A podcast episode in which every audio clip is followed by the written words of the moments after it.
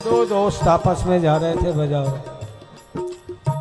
एक मालिक के यहाँ फैक्ट्री में काम करता था। जा रहे हैं, दुकान आती है तो खड़ा करके वो दोस्त कहता है, देखो, ये चीज़ देखो। मित्र, ये जो प्रोडक्शन है, ये हमारी फैक्ट्री का बनाया हुआ है। मेरे मालिक की फैक्ट्री का उसे कितना आत्मसंतोष होता है, गौरव अपने आप में फील करता है कि मेरे मालिक की फैक्ट्री का प्रोडक्शन इस दुकान में बहुत अच्छी बात।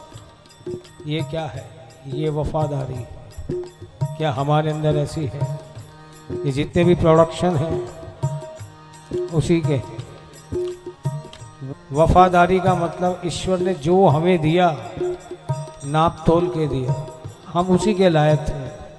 उसे नाप तोल कर दिया। फिर शिकवे शिकायत कैसे? अगर शिकवे शिकायत है तो प्यार नहीं।